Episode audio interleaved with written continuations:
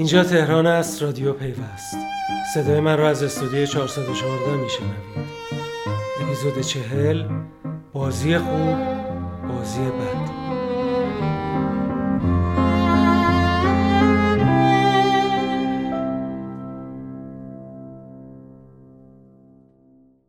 سلام. مینان و بهار و میسم قاسمی اپیزود چهلم رادیو پیوست رو برای شما روایت می‌کنن.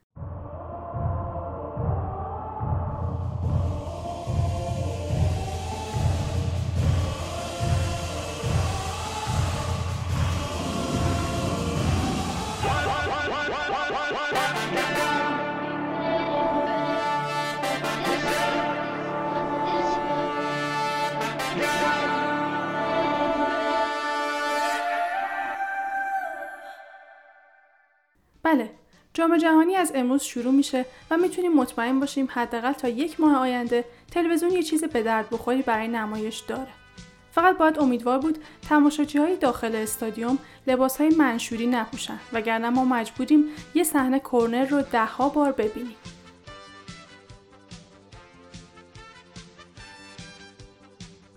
موسیقی که میشنوید تیتراژ سریال کارتونی فوتبالیستاست. حتما یادتونه که وسط سریال یکی پاشو می‌برد بالا و می‌گفت می‌خوام گل بزنم.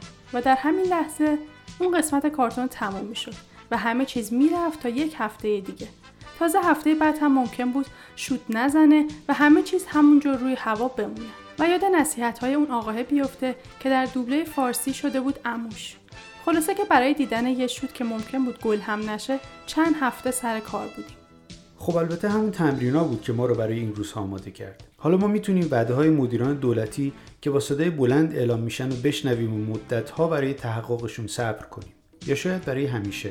مثلا از خیلی وقت پیش گفته شده بود که شبکه شتاب به سیستم بانکی روسیه وصل میشه و حتی وعده آخر مرداد سال 96 رو هم داده بودن که خب این اتفاق نیفتاد و در عوض فروردین ماه امسال خبرگزاری روسیه اعلام کرد تا آخر سال میلادی 2018 شبکه های بانکی دو کشور به هم وصل میشن. اگه این اتصال قبلا برقرار شده بود، الان ایرانی ها راحتتر می‌تونستن برن روسیه و فوتبال ها رو از نزدیک ببینن. اونم تو این وضعیت ارز که معلوم نیست به کجا می‌خواد بره. اما تو در حال هوای بازی هستیم بگیم که این هفته یه خبر خوبم منتشر شد. بازی آمیرزا با گذاشتن از مرد 4 میلیون نصب پر نصب ترین بازی در کافه بازار شد.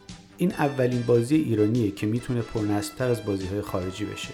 حمید عبداللهی نیا سازنده بازی آمیرزا درباره وضعیت این بازی به همکارم بهناز توحیدی گفت.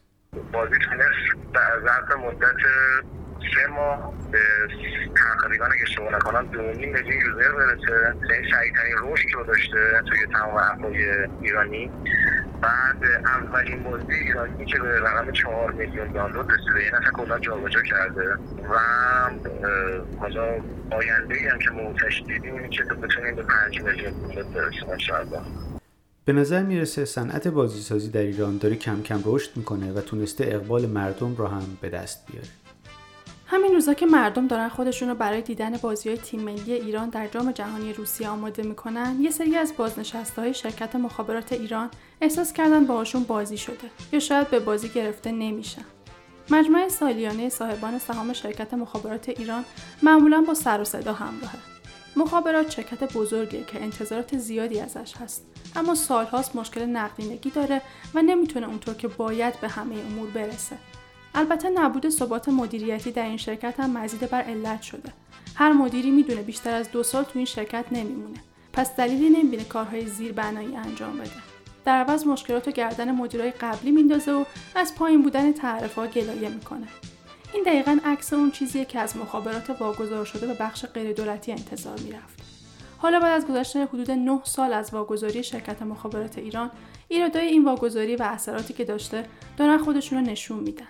چهارشنبه این هفته وقتی سهامداران شرکت مخابرات در مجمع سالیانه شرکت کردند انتظار این بود که مثل هر سال نسبت به پایین بودن سود تقسیمی و کاهش ارزش سهام در بازار بورس اعتراضهایی شنیده بشه. اما عواسط جلسه بود که اون دسته از بازنشسته های مخابرات که سهام ترجیحی این شرکت رو خریداری کرده بودند شروع به اعتراض کردن. اونا می‌گفتن چرا سهامشون بعد از ده سال هنوز آزاد نشده؟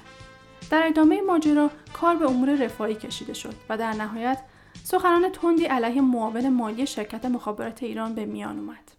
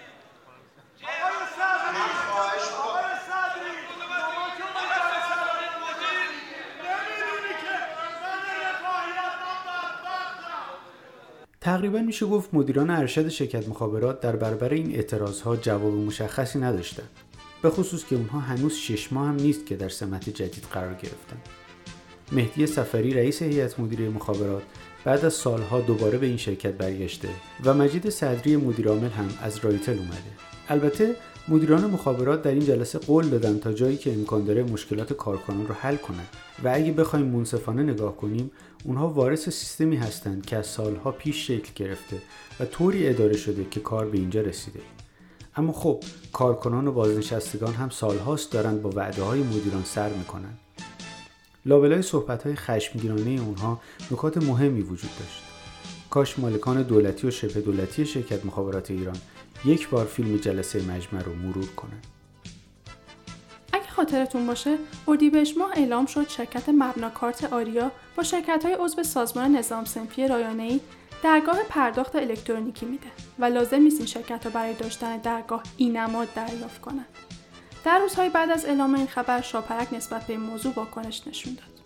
روز گذشته مجید افرا مدیرعامل شرکت مبناکارت آریا در جمع خبرنگارا درباره این موضوع توضیح داد و گفت طبق الزام شاپرک به هیچ بزرگواری که زیر ساخت زیر ساخت های مورد تایید شاپرک رو داشته باشه درگاه داده نمیشه.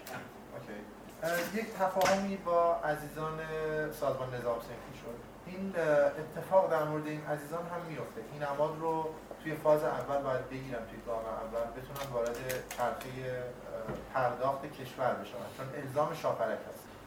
الان هم برای شروع شاید یکی یا دو تا رو به عنوان پایلوت مجوزش رو بگیریم بریم جلو و این اتفاق رو انجام بدهیم.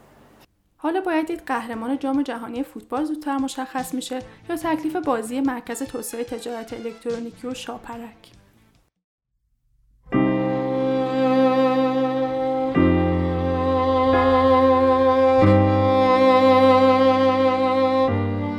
رادیو پیوست بود اگر دوست داشتید به اشتراک بگذارید. تا بعد.